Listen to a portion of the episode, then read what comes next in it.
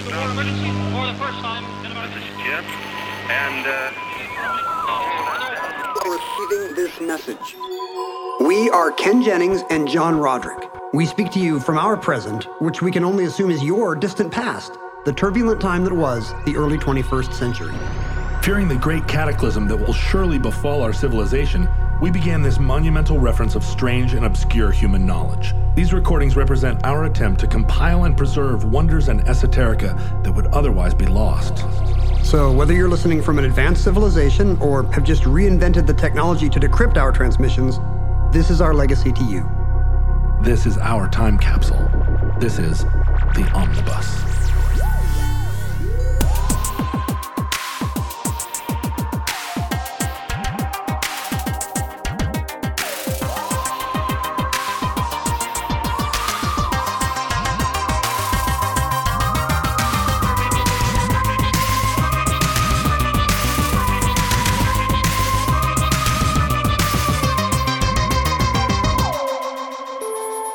You have accessed entry 328.DE0203, certificate number 35435. The de Havilland Beaver.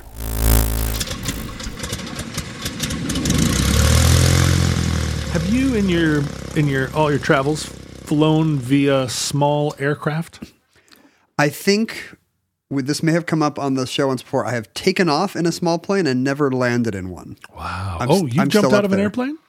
Yes. You solved it. You solved the mystery. When did you do that? And what were the circumstances? College freshman. I had a roommate that wanted to do it, and then he chickened out, but I was like, I'm still going to do it. I'm no chicken. So we drove up to like some little airfield in Snohomish somewhere. Sure. And I jumped out of a plane. I've jumped out of an airplane from a little airport in Snohomish. It was probably the same airport. That's probably true. Yeah. Except it's a little bit emasculating because the first time you do it, you either need to have a static line attaching you to the plane that pulls your cord. Right. Because you cannot be trusted in that moment. No. To do the right thing. You'd think it would be easy, but apparently it's a stressful moment. Yes. Or you have to jump out with a large man on your back with a parachute of his own. You're on his front rather than he being on your back. You are bottoming, is what I'm trying to convey. And which did you choose? I chose the burly man without even hearing the second thing. Because here's the thing, you don't get any free fall. Like I wanted kind of the zero G thing, and you don't get that if your chute comes out as soon as you're off the plane. You just are kind of dangling for a while, which seemed a little scarier, honestly.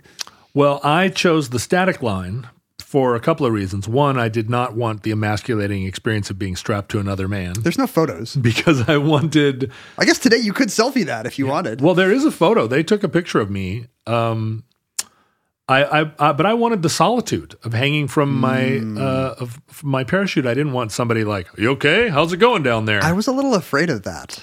What is the solitude like? Well, so you're in you and I were both probably almost certainly in the same airplane, which was probably a Cessna 206 that had its door removed. That's about right. And no seats in it, and you're just kind of bouncing around on the floor of this 206. I don't remember much. It was a little bit, you have something ahead of you to look forward to. What they do with the static line jumpers, and what that is it's a piece of webbing that's clicked. It's like you see in World War II movies where you click your webbing in to a little rope inside the plane. Geronimo! And it pulls your parachute for you. Yeah.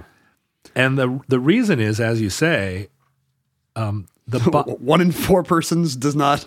Well, I think it would be more than that. The experience of that kind of falling, where you're just falling and you keep falling.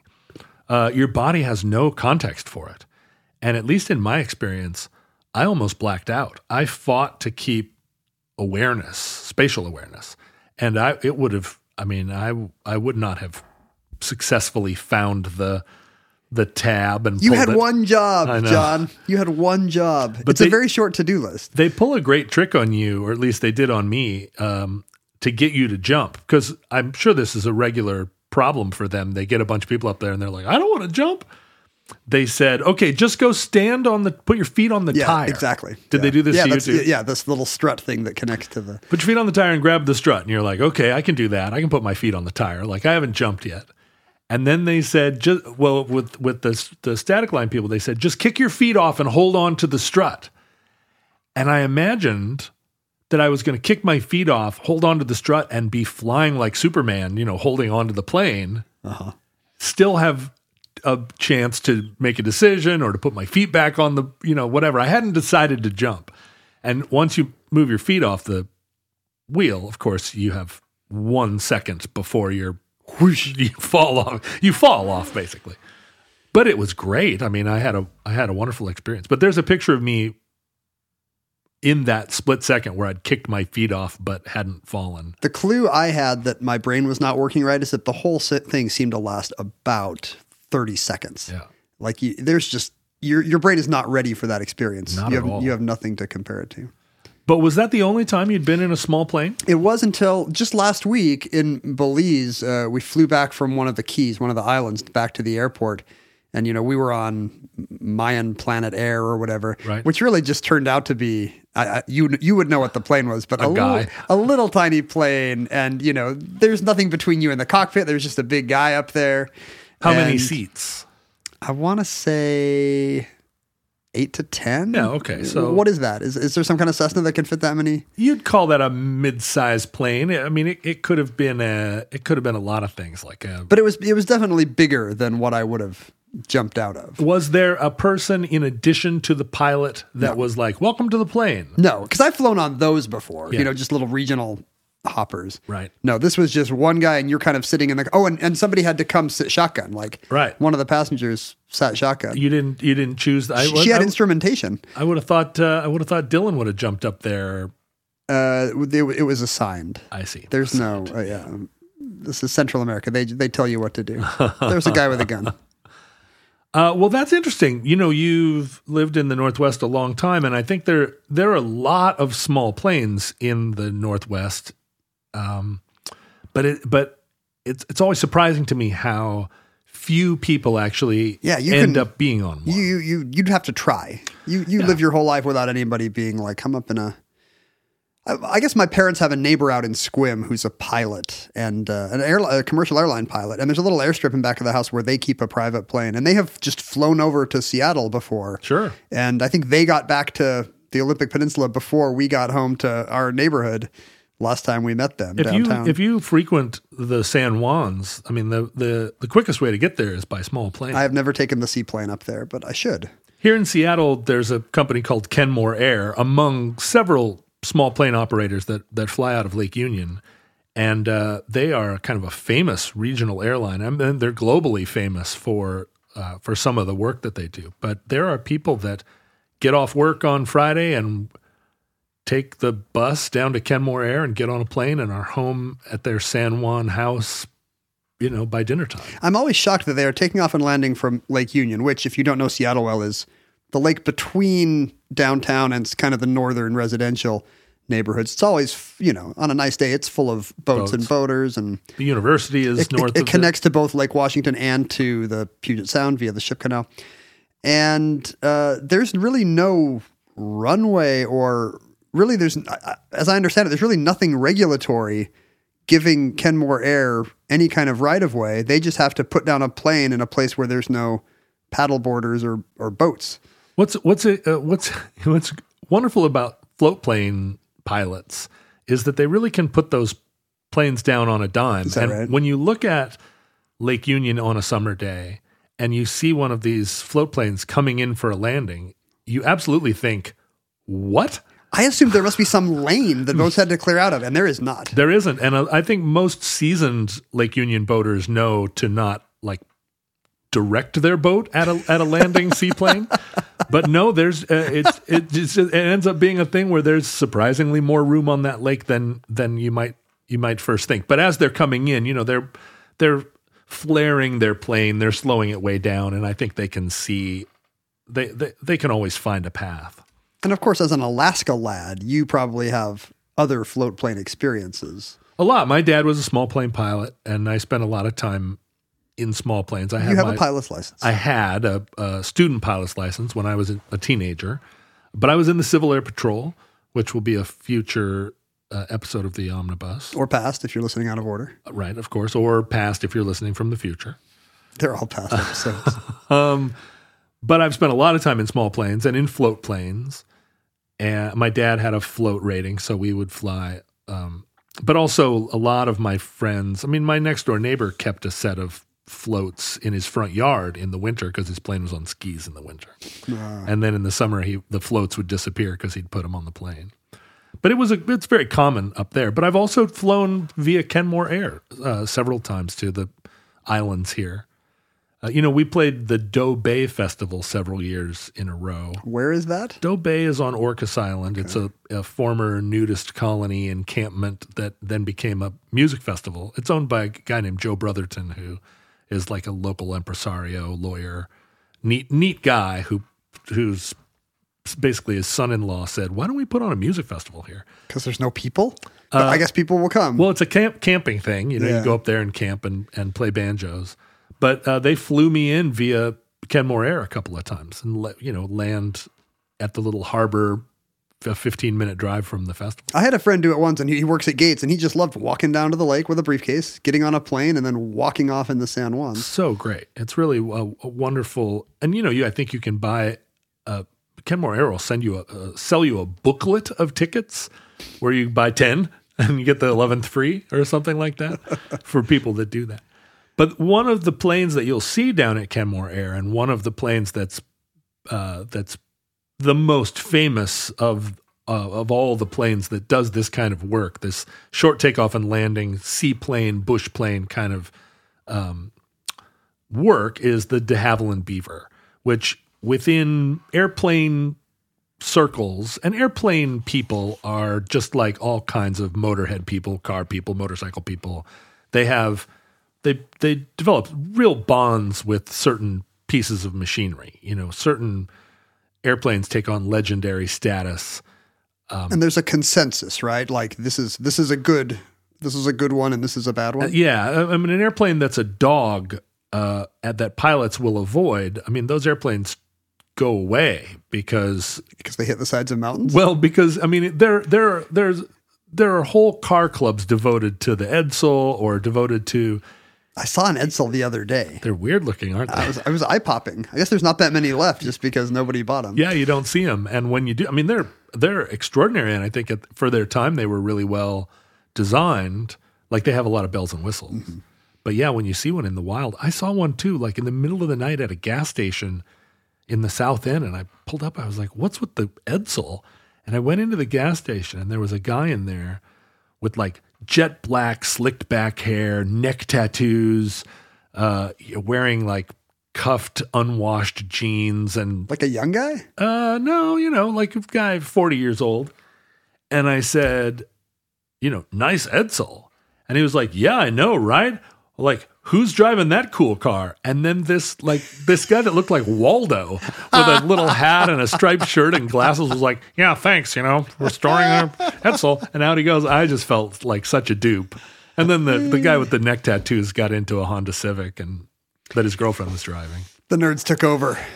But within airplane circles, there, of course, any vehicle is going to have its fans, right? But airplanes have that third dimension, which is up and down. That's what I hear about airplanes. I'm no expert, but that means that if Jay Leno's Porsche 911 breaks down on Laurel Canyon Drive, he just makes a phone call and somebody comes and gets him. Hey, my car's broken out. But if you're if your bush plane breaks down, you could be in real trouble. So, is there more of a bond like the way a human would have had to a horse 500 years ago? Like, because you're literally putting your life in its hands. In terms of bush pilotry, and bush pilot is a word or is a term of art for a certain kind of pilot that works in territory where there aren't airports.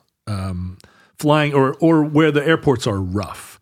So most of northern Canada, Alaska, Australia, the Siberia, it's Central America and South America. There are lots and Africa, lots of parts of the world that aren't served by regular airlines, that don't have super detailed facilities or any facilities.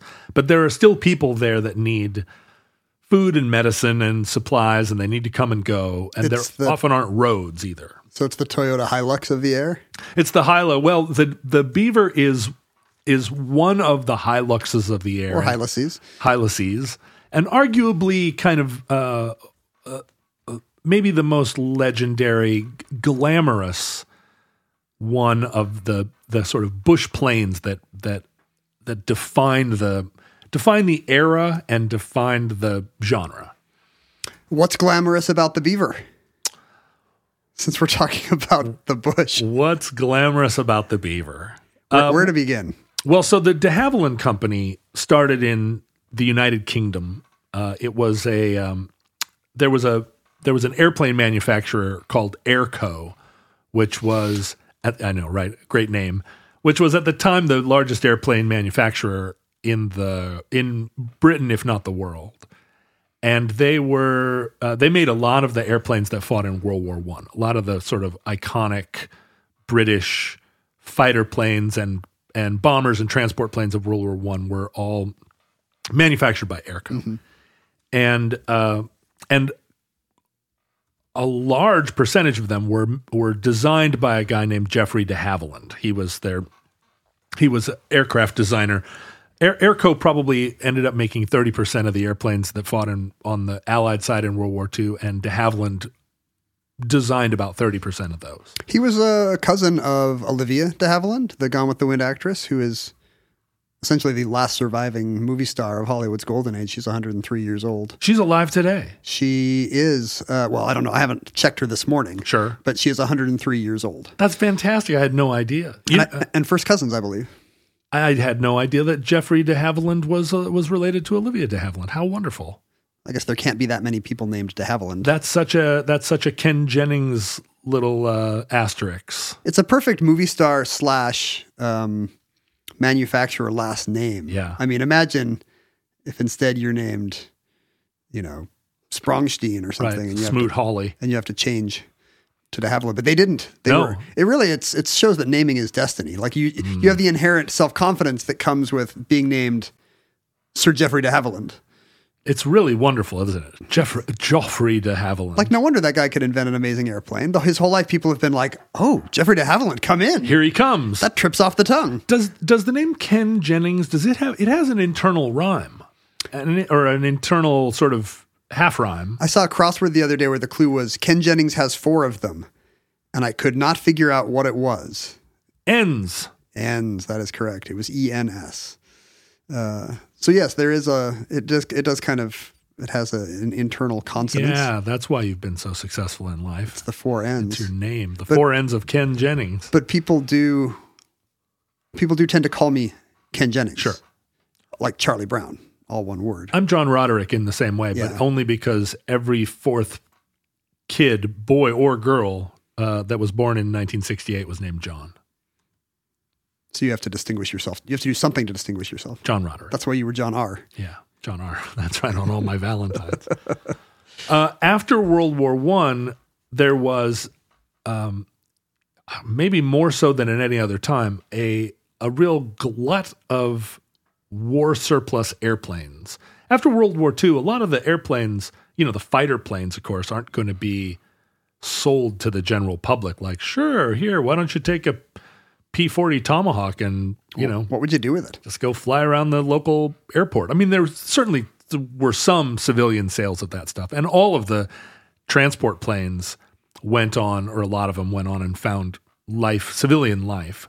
But, there's no public use for a B-17 bomber. You can see why there's just, you can't swing a cat in America without coming across some kind of old airplane museum staffed by 82-year-old greatest generation Docents. Vets in their baseball caps and bomber jackets who volunteer every Tuesday. Yeah. If anybody shows up to come look at the old World War II planes. But the vast majority of those planes, tens and tens of thousands of them, were just scrapped in the immediate after-war years. But just for the metal? Just to get them out of the way. I mean, you know, they were piling up at the ends of runways. I mean, they really were. There was just like, what are we going to do with, we made thousands of these to defeat the enemy, and now they have no use. They should have just crashed them into each other. Yeah. Now that's fun. Sell tickets. They should have sunk them and made artificial reefs out of them. Wouldn't that be cool? That's actually what they should have done. I'm sure there's been some serious research on doing that. There's so, well, they did sink battleships, like frigates and cruisers. There are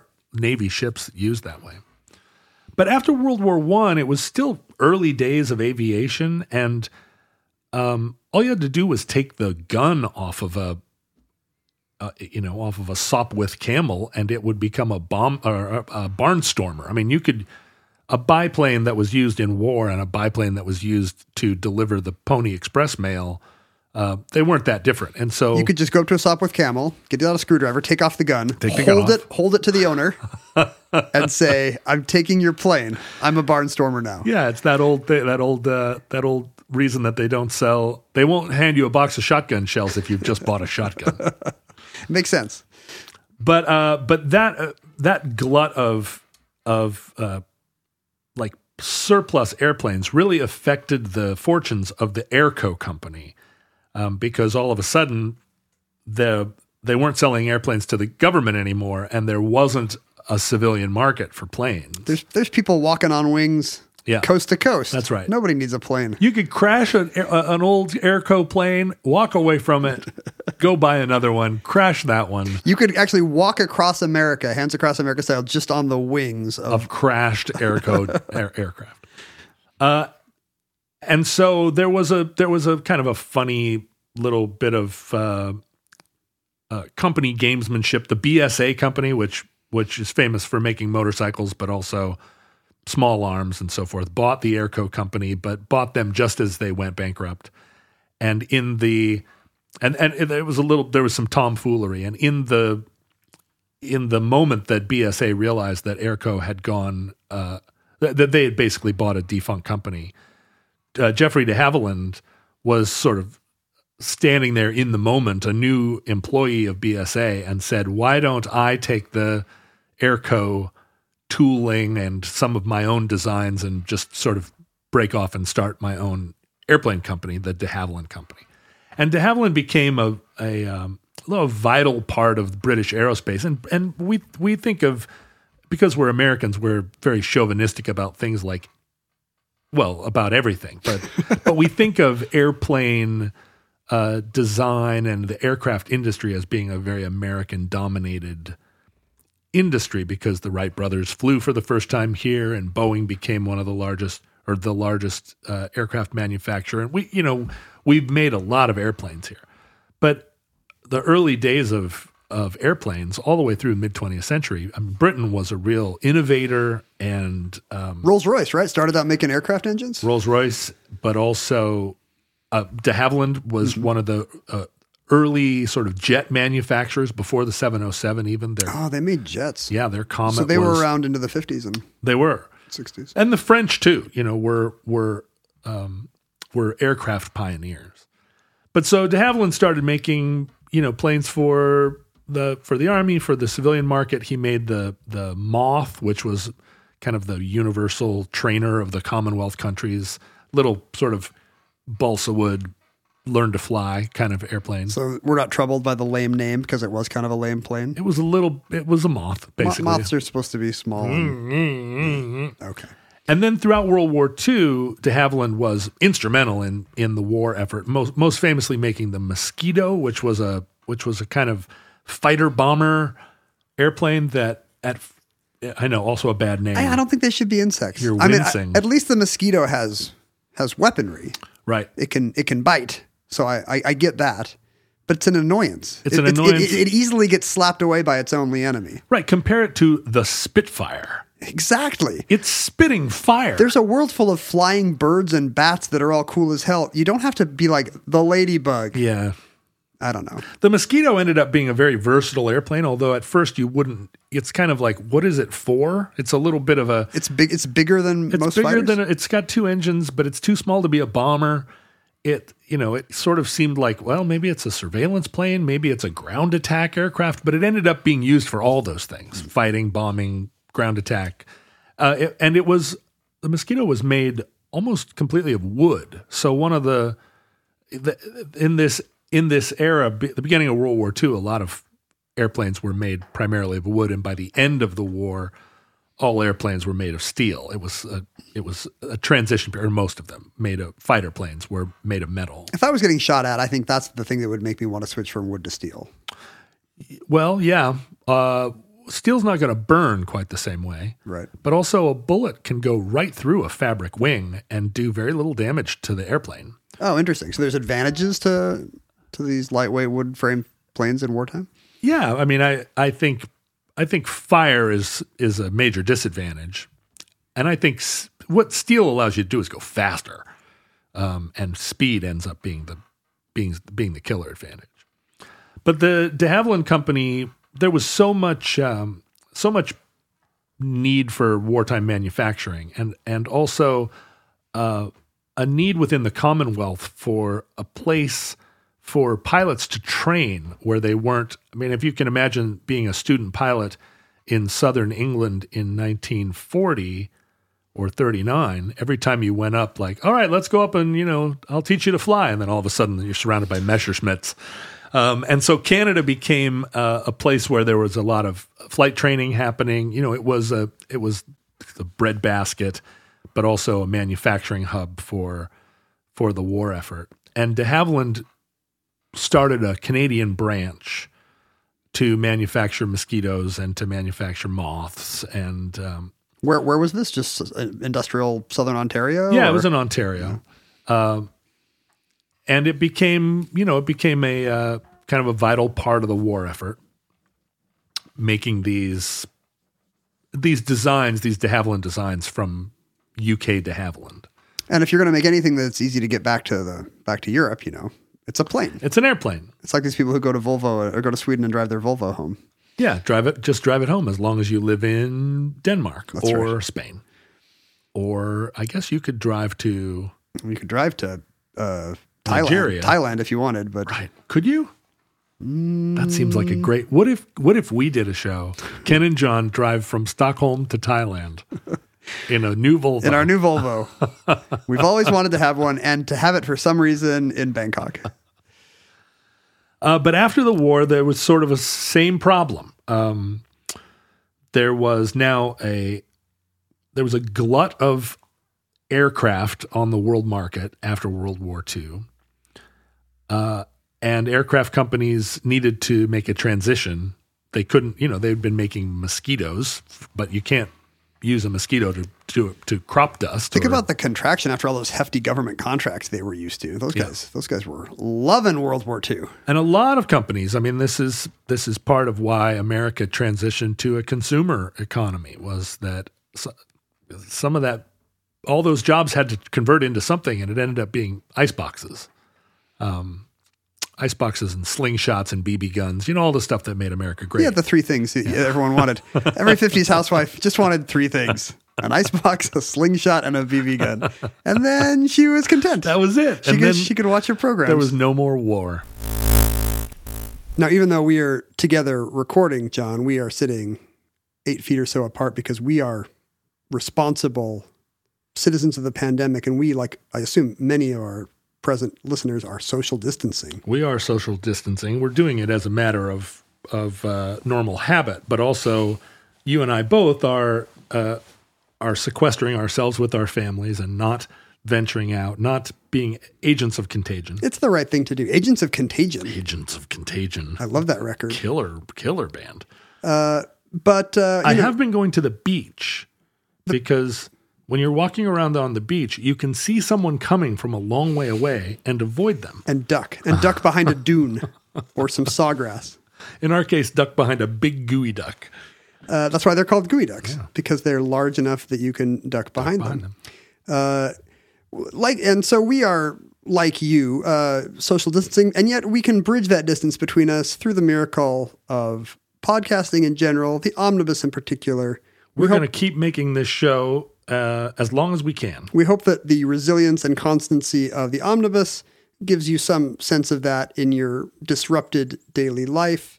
And please believe that John and I are convinced that although we talk a lot about the cataclysmic destruction of humankind, we don't think it is scheduled for this calendar year. No, it feels like our response, our collective response, has been really like a cheering effort on our part to protect the vulnerable. And by our part, I mean the people of the world. Kind of like society just kind of has decided. I mean, I'm sure there's a lot of awful people that are still going to bars or whatever, right, where legal. But in general, we've kind of decided, here's the trolley problem. We have decided to run the trolley over a lot of our habits and social institutions and pastimes and even economic well-being in order to keep it off that other track that has 2.2 million elderly and immunocompromised Americans. Right. So good for us. We picked the right track. And it is particularly difficult for people that work in service industries. I mean, if you work in a restaurant, for instance, this is not academic anymore. This is bad times, and creative people, especially, who depend on being able to perform or work in an industry that has a customer service component. You and I were probably both going to be on the road somewhat this spring, and now we're not. We've both canceled an awful lot of travel plans and not rescheduling them because it's unclear. I just got an email saying that my daughter's school is now going to be out of session for an additional month. So it just keeps. I don't think we're going to see school again this year. But Omnibus is going to continue, right, despite all the interruptions. Infuriating my now stay-at-home daughter, who stands in the doorway and glares at us as we spend all afternoon talking. Well, we are in the room with all her Barbies and Legos and Star Warses. That's right. She's not allowed in here now. But anyway, Omnibus is going to be here for the duration. If you are still gainfully employed, you know where our Patreon is, and we would love your support. If you're not, good news. The Omnibus is one thing that is as free as it ever was, even before they roll out universal basic income. Free, and also, hopefully, the one bit of media you can consume that will not generally ever refer to the coronavirus, except that we mention the end of the world, like, at the top and bottom of every single show. Right, but just to reassure you, this isn't it. We're going to be fine. When we say that, imagine an asterisk that says... Not coronavirus. Right. We mean asteroids or earthquakes or volcanoes. Godzillas. Or other plagues, werewolves. But not this plague. Yeah, another different one. Sure, a worse plague. This one we're going to be fine. The de Havilland Company ended up separating from de Havilland UK, and the United Kingdom de Havilland Company suffered some pretty devastating defeats. They put a lot of their hopes and fears on the Comet, which was a early and fast and sleek jet passenger plane.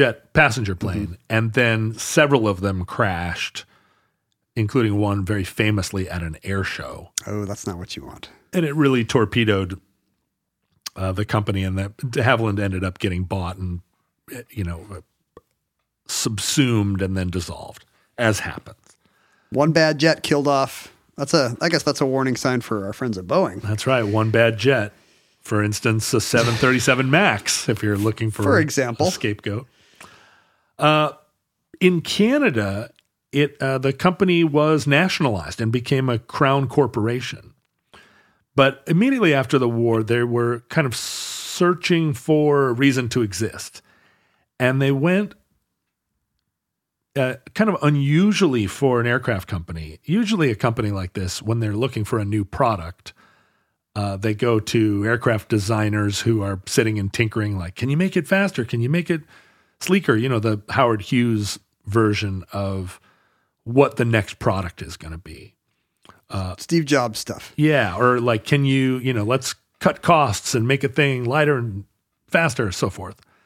But de Havilland had sort of the advantage of, in Canada, there being already like a burgeoning community of pilots and adventurers who had become necessary for the north of Canada to kind of exist, for it to communicate, for goods and services to... Because there's no infrastructure. There's none. If you don't have a certain number of people who know what they're doing up there. There can't be communities or settlement or what? Is there already oil exploration going on up there? Or? Well, a lot of mineral exploration. In fact, like the uranium was discovered at Great Bear Lake, and that was part of what, you know, propelled the Manhattan Project, was the discovery of this, you know, this basically local uranium. So you're saying Canada could have got the bomb first? Canada is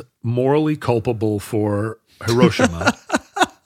And every Canadian should remember that when they wake up. Imagine a parallel universe where Canada gets the bomb first. Oh. Like they're like, we're not selling this to Oak Ridge, Tennessee. No, what would they use it for? We're keeping all our uranium. They use it to blow up Milwaukee and Seattle and Vermont. They advance southward.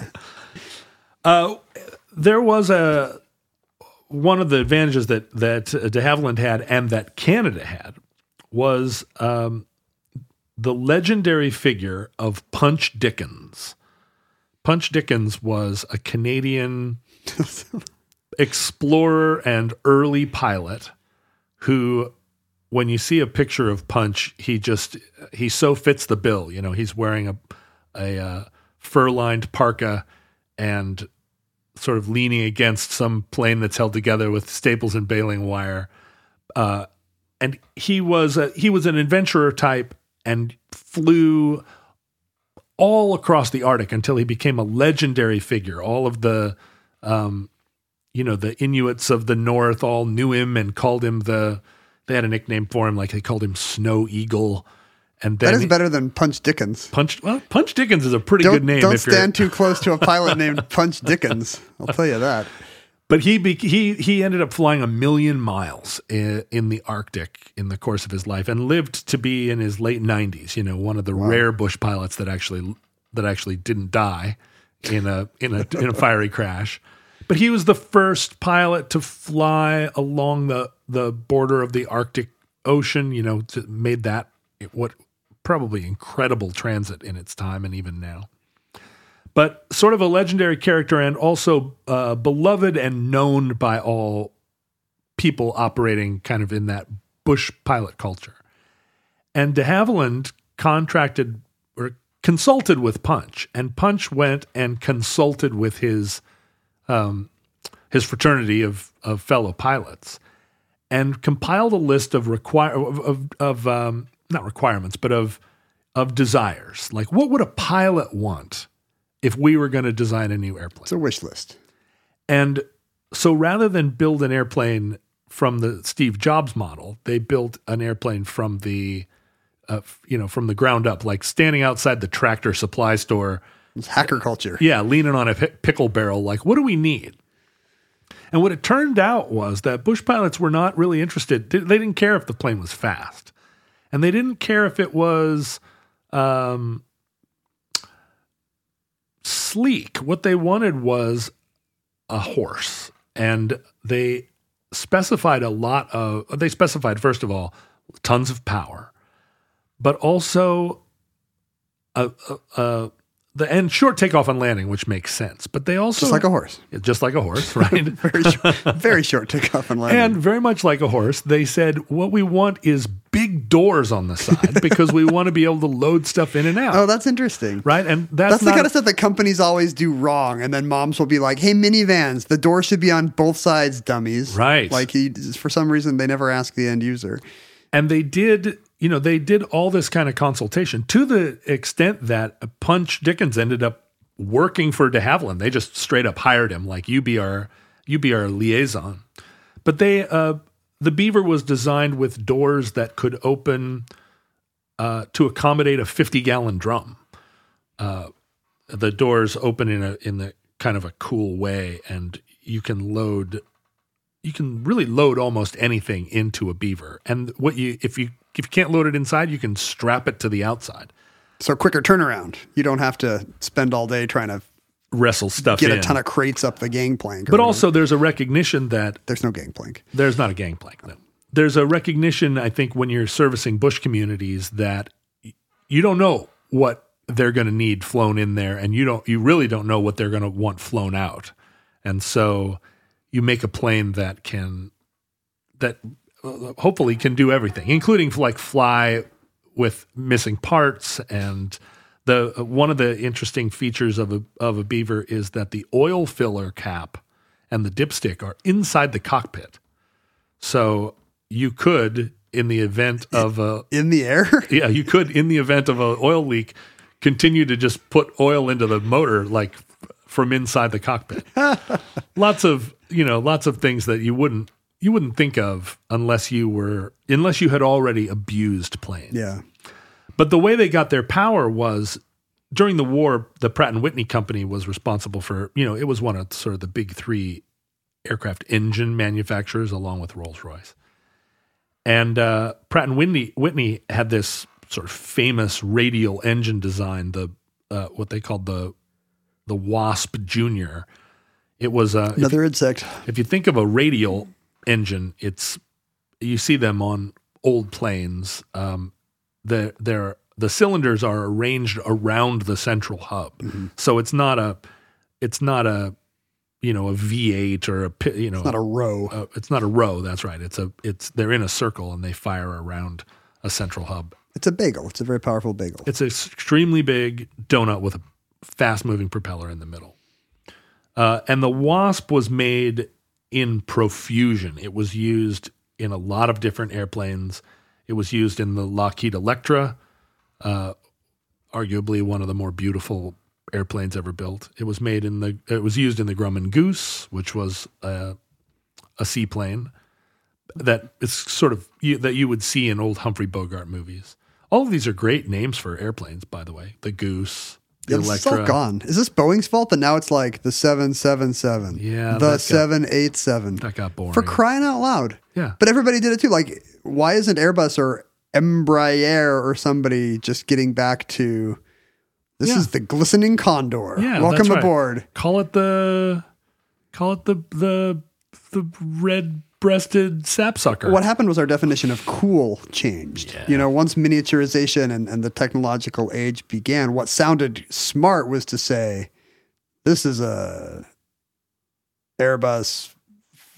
Just have a code. This is an A450X. Well, it's true of cars too, right? You don't have the Stingray anymore. You have the A764S. And it sounded cool if there was one of them, Yeah. The what? Who used to do that? Mazda? Who had numbered cars? Jaguar, right? Yeah, it was the 626, the XJ6. They all have numbers. But once it's just an alphabet soup, then it's I can't keep them apart. Yeah. What about an Eldorado? See, or a Sierra Tango, or a Esplanade. Well, it gives the plane some personality. When you're aboard an A, I can't think of a real Airbus, an A750, A360. I mean, that doesn't have any personality. No, you have no feeling toward A360. Well, de Havilland Canada took a lesson from the fact that you didn't like the insect names of de Havilland UK. That was nice of them, and they named their airplanes after mammals who do not fly. So there's the beaver, there's the otter. They're Canadian, so it's clearly a nationalistic pride. Yeah, they're using the hard-working mammals of Canada. But there's the crucial problem that these do not fly. That you'd think the requirement. Oh, I see. For an airplane, like what quality does the beaver have in common with the plane of the same? I mean, I guess you're pointing out its industriousness. Industrious, right? Yes. The beaver is hardy. It really goes to your point about how they didn't care about sleekness and performance or whatever. Right. The point of these planes is not that they fly.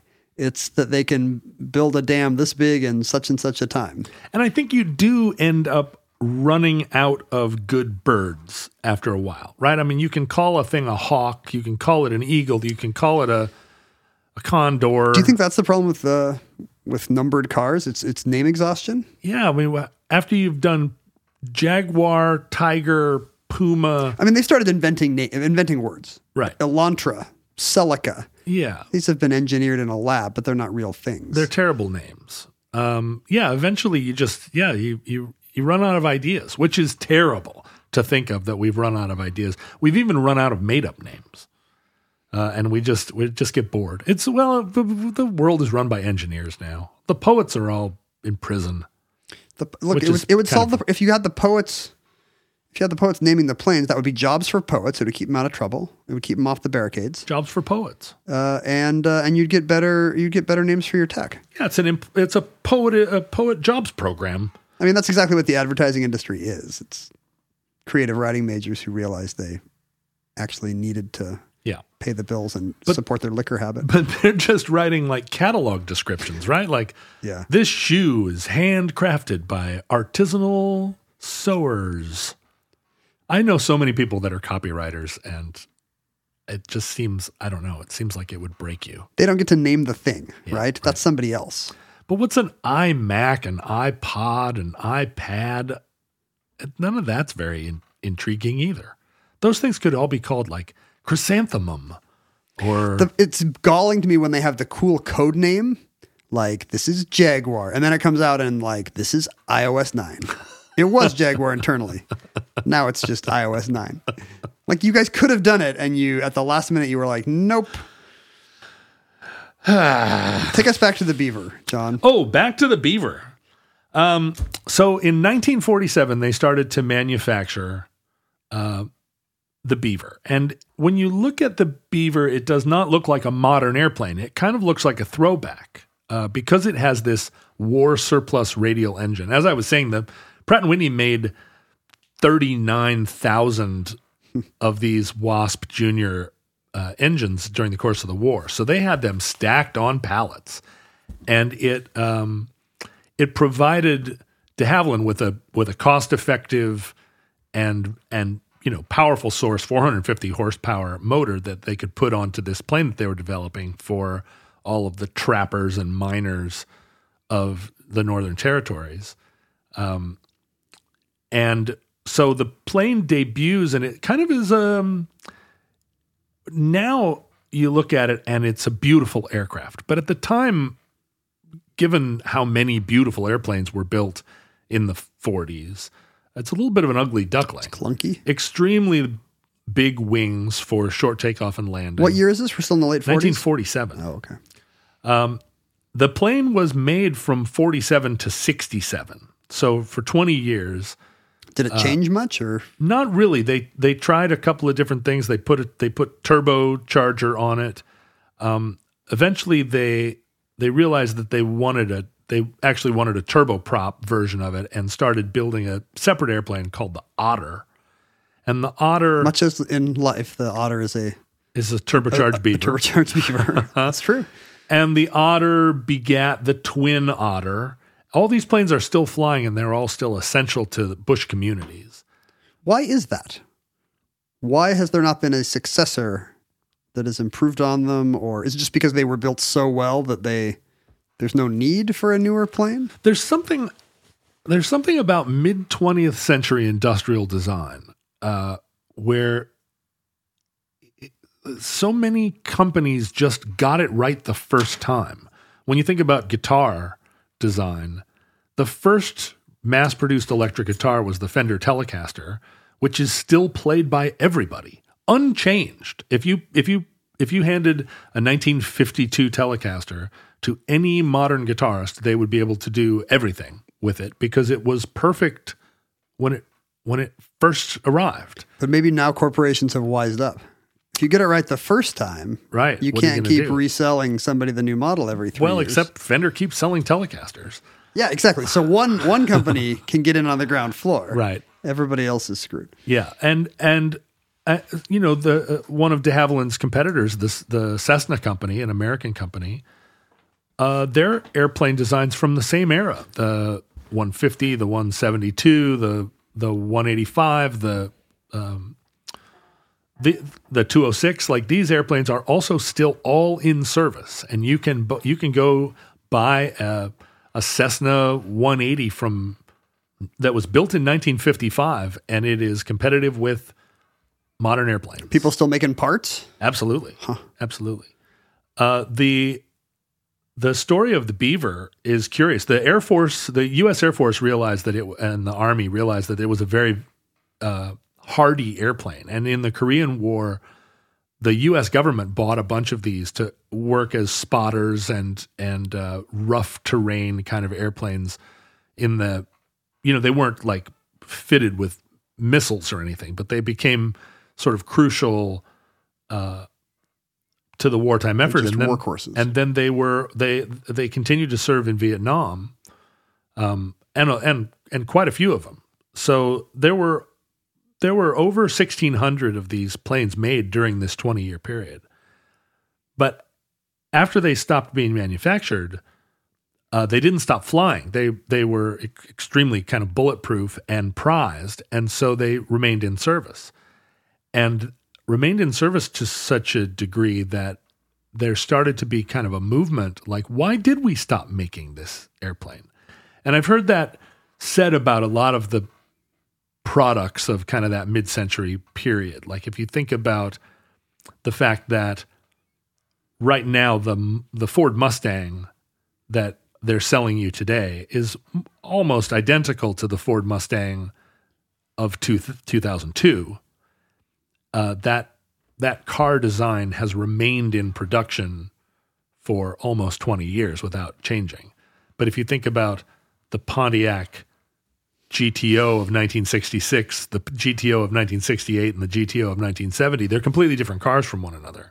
And each one of them a great version, you know, of a car. And the sense that at the time that you needed to innovate in order to keep competitive on the marketplace. You needed to, you know, every new season required a whole rethink. We abandoned that a long time ago. We're just making the same thing over and over now, with minor changes to the knobs and the brakes, I guess. Changes that seem kind of cynically made to say, it's the new year. Something new. Yeah. But in the case of the Beaver, each thing that came along to replace it did have advantages, right? A turboprop. I mean, you can pressurize an airplane and it becomes much more useful if you want to fly long distances. You can make airplanes faster. You can make them even take off and land in smaller distances. But there's something about the way that this plane was manufactured where with each additional level of technology, you make a thing harder to maintain, more expensive to maintain. Things that break in the bush are not repairable. I think about this with cars all the time. I rented a car this weekend that had some feature where if somebody was coming up to you on one of your sides, a little light would turn on the side mirror. And I'd never had that. And I realized, you know what? That's an additional complexity to the car. This is, you know, 60 new parts or something. Mm-hmm. We've all gotten along fine without a little orange light on my side mirror when there's a car in my blind spot. I mean, I get why it's there. I'm not against it. I'm just saying soon this is going to be a required piece of, even if it's not regulatory, you know, people are going to want to have that piece of safety equipment. And you just made the car 0.8% more complicated. And you can't, it's like a ratchet. You can't back off of that. I rented a car where the first time I kind of, you know, when I drive, I sort of veer around. I mean, you know, the lane is just sort of this suggested area. Like all good drivers. Where I'm just like, I'm in the lane mostly. You know, like get off my back.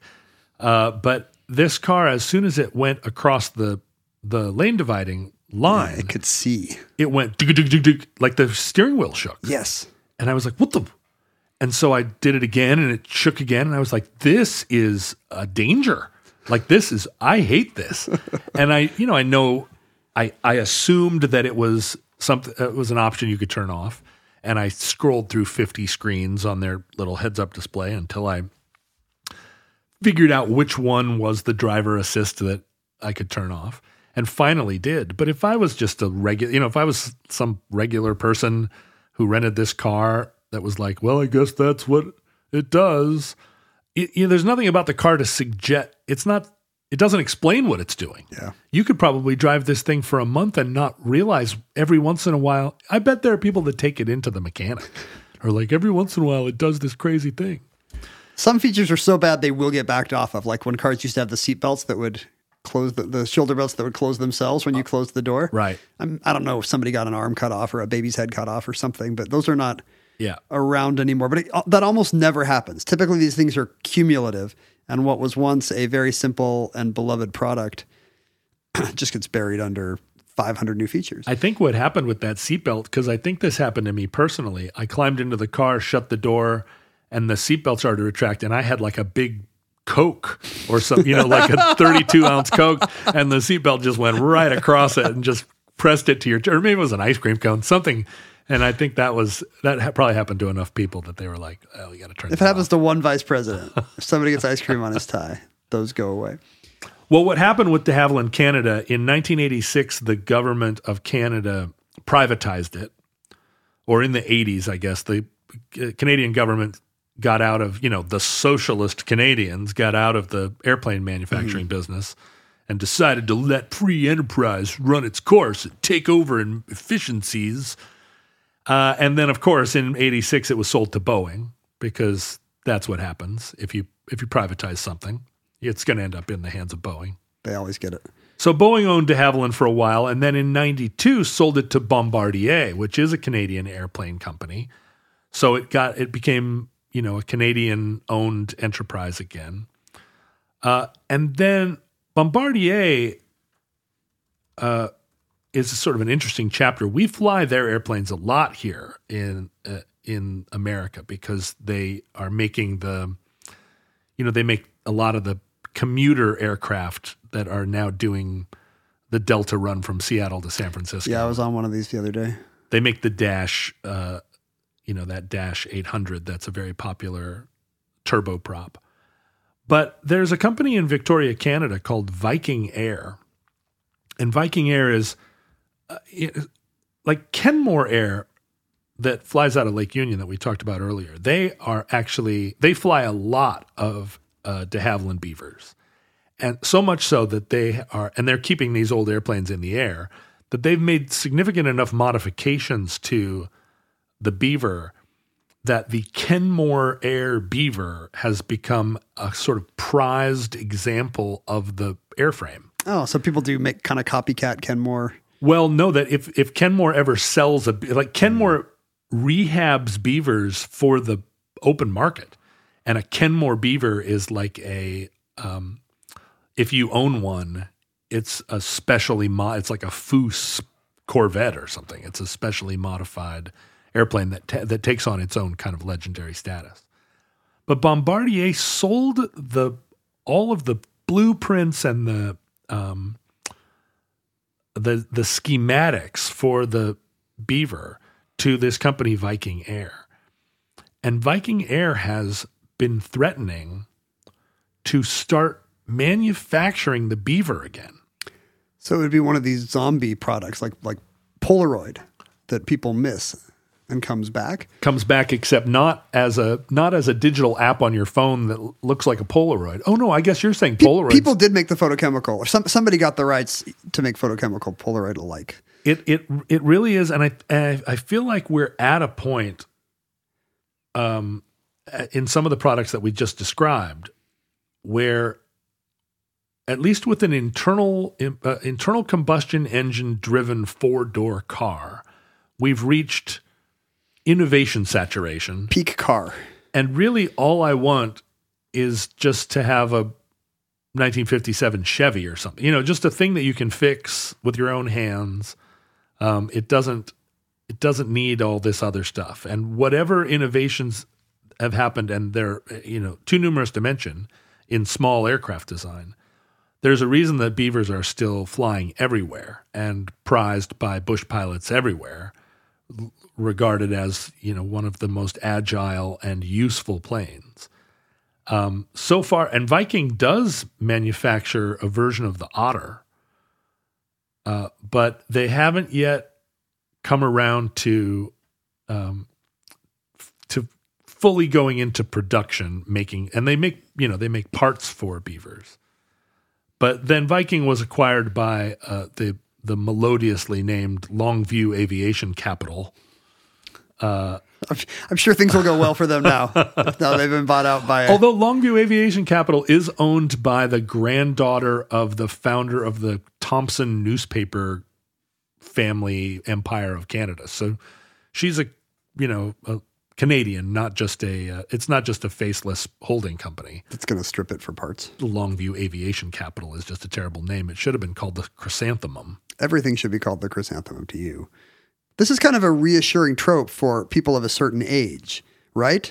That our generation of simpler stuff that you could fix with a wrench is going to outlive all these, you know, think of the old guy who can't program the timer on his DVR or his microwave or whatever. Right. He's reassured that, no, he was right to have a toaster oven. All this new stuff is awful. Well, I think it's funny because from the late 19th century to the mid-20th century, a lot of innovation happened in industrial design and mechanical production. You know, things were invented and then improved upon. But we did arrive at a place where our cultural innovation started to happen in social realms. Like, if you think of where we were in 1905 and where we were in 1965 in terms of airplanes, cars, motorcycles, guns, machines, there was a tremendous leap that happened in that 50 years. Well, between 1965 and 2015, we're still driving cars, flying airplanes, and riding motorcycles that are all based in those early designs. I think you're right. Some kind of actual hard physical threshold was reached. But if you think of the social innovations that happened between 1905 and 1965, well, there was still we were still kind still of lynching the same number of people, I guess. But from 65 to 2015, the progress we made in social technology was enormous. Now we have now that our cars are good enough, we can finally figure out like how to Jim Crow and stuff. Right. Now the problem is now we need to make that same leap in the next 50 years in our political universe. I like how you've got your bestseller all ready to go. That's it. The Roderick Century. Not the Roderick Century, man. We need to make that same great leap forward. And that concludes the de Havilland Beaver. Entry 328.DE0203, certificate number 35435, in the omnibus. Now, speaking of social innovations that went nowhere, oh dear, Facebook, Twitter, Instagram, we got them all for you. If that exists in your era, look us up on @OmnibusProject or @KenJennings or @JohnRoderick. You know, we already perfected all our physical stuff, so we decided to ruin our lives online. The Futurelings congregate on Facebook under a group of that name, also on Reddit, and on some Discord now, John tells me.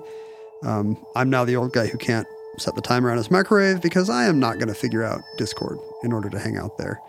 Sorry, friends. If perfected physical items are what you would like to send us, you can do that via the old-fashioned way of the U.S. mail. I have a full mailbag here today. Any new stuffed goats? What do you got in there? Anything? Any cool books from New Zealand? Some a bunch of postcards. This one is actually of Tikal, which we talked about on Tuesday's show. Somebody went to Tikal just in advance of me and sent me a postcard. That was sent by them, not knowing you had gone to Tikal. Apparently they knew I was going to Belize, but not that we had done this show. They recommend to bring bug spray and ponchos, which we did. Both things? We did bring bug spray and ponchos. Were there a lot of bugs? I think I was getting bit on my leg. We didn't have to pull part of a tick out of anyone, which is what you don't want. Just some mosquito bites. Mark sent you a Bonaparte family tree postcard. You know, you can pass that along to your mom. I love that Mark sent that to me, and I have to confess, I already have that Bonaparte postcard, but can't have too many. Did we do this on the show? Have you received multiples of this? I don't think so. Well, now you've got one to trade. One to rock and one to stock. I think in the French Revolutionary episode, we may have mentioned that Liberté, Egalité, and Fraternité was a bit patriarchal. Oh, okay. So what does this say? This is somebody who was already selling Liberté, Egalité, and Sororité T-shirts. Sisterhood. Which one of our daughters is going to get that shirt? Probably both, and I don't know. Will your daughter wear what you give her? No. My daughter will wear baggy feminist T-shirts till the cows come home. So all right. Well, why don't we? I think this is going to be a win. But we have. Why don't we give that to Kate? We do have two. Oh, okay. Well, which one does she want? The blue or the black? Marla's going to have to age into. Yeah. So thank you, Don. Thank you, Don. Those are great. Wait, that's not from Don. I lied. Thank you, Rebecca. Thank you. Oh, Rebecca. Thank you, Rebecca. She. This was something she made on Cotton Bureau, and proceeds went to Planned Parenthood. Well, fortunately, we both have daughters, and they both are going to rock those shirts. Who is this from? Barbara Ann sent me a picture of a Labrador Retriever guide dog, which is cute, and wants to know if I'll be doing literacy benefit in Bellingham. I will, Barbara, but I'm sure by the time you hear this, it's already happened. Last time you got the World War II gift. Dawn is apparently heard me lament that I don't get cool stuff in the mail, so she sent me. She sent you the instruction manual for her '97 Civic. She sent me kind of Star Wars blueprints, Whoa. Completely detailed design for the sets and effects of the greatest space fantasy universe. Whoa! And this appears to be. Well, why? Don't just pull that halfway out. Pull it out. These are actual blueprints. Here is Here's Luke's land speeder, if you want to build one. Oh, get out of Dodge. That's the coolest thing I ever saw. It's an actual booklet. And I think this is some kind of early 80s period Star Wars collectible, which is maybe valuable. I don't know. I'm going to put my kids through college on this. Are you going to frame those and put them up on your... Put them up in the wall of your office? Absolutely. She says, you can tell she's a Star Wars fan. She says, live long and prosper. Yeah. Thank you, Don. Live long in Prosser. So you could also send us physical items like these at P.O. Box 55744, Shoreline, Washington 98155. John's got a new house to fill with junk, so he's excited. It's modern. It's modernist, and I'd it has to be really good junk. We do get really good junk. We do.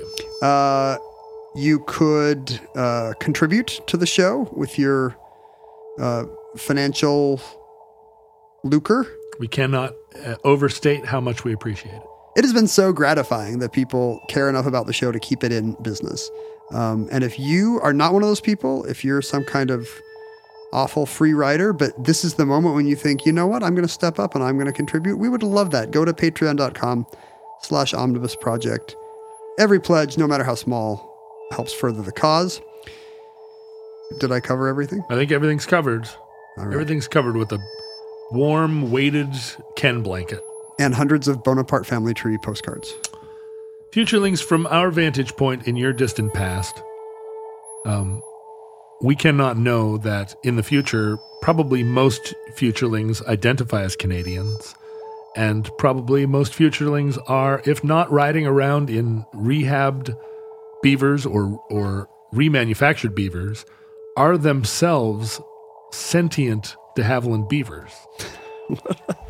What are the odds that the futurelings are actual beavers or Canadian flying airplane beavers? It may be that they are actual beavers, and they object to the de Havilland being named the beaver in the same way that we object to the Washington Redskins. Yeah, the Cleveland Indians. Right. So on behalf of ourselves, we apologize for not knowing.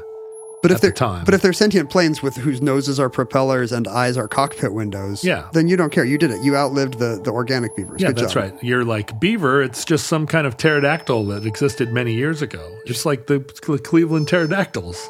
Toronto Raptors, I think, would be the only sports team named for a non-existent animal. Is that true? A raptor non-existent? No, raptors are... No, but it's in the logo, it's a velociraptor. Oh, you know what? I believe the Nashville Predators... Or wait...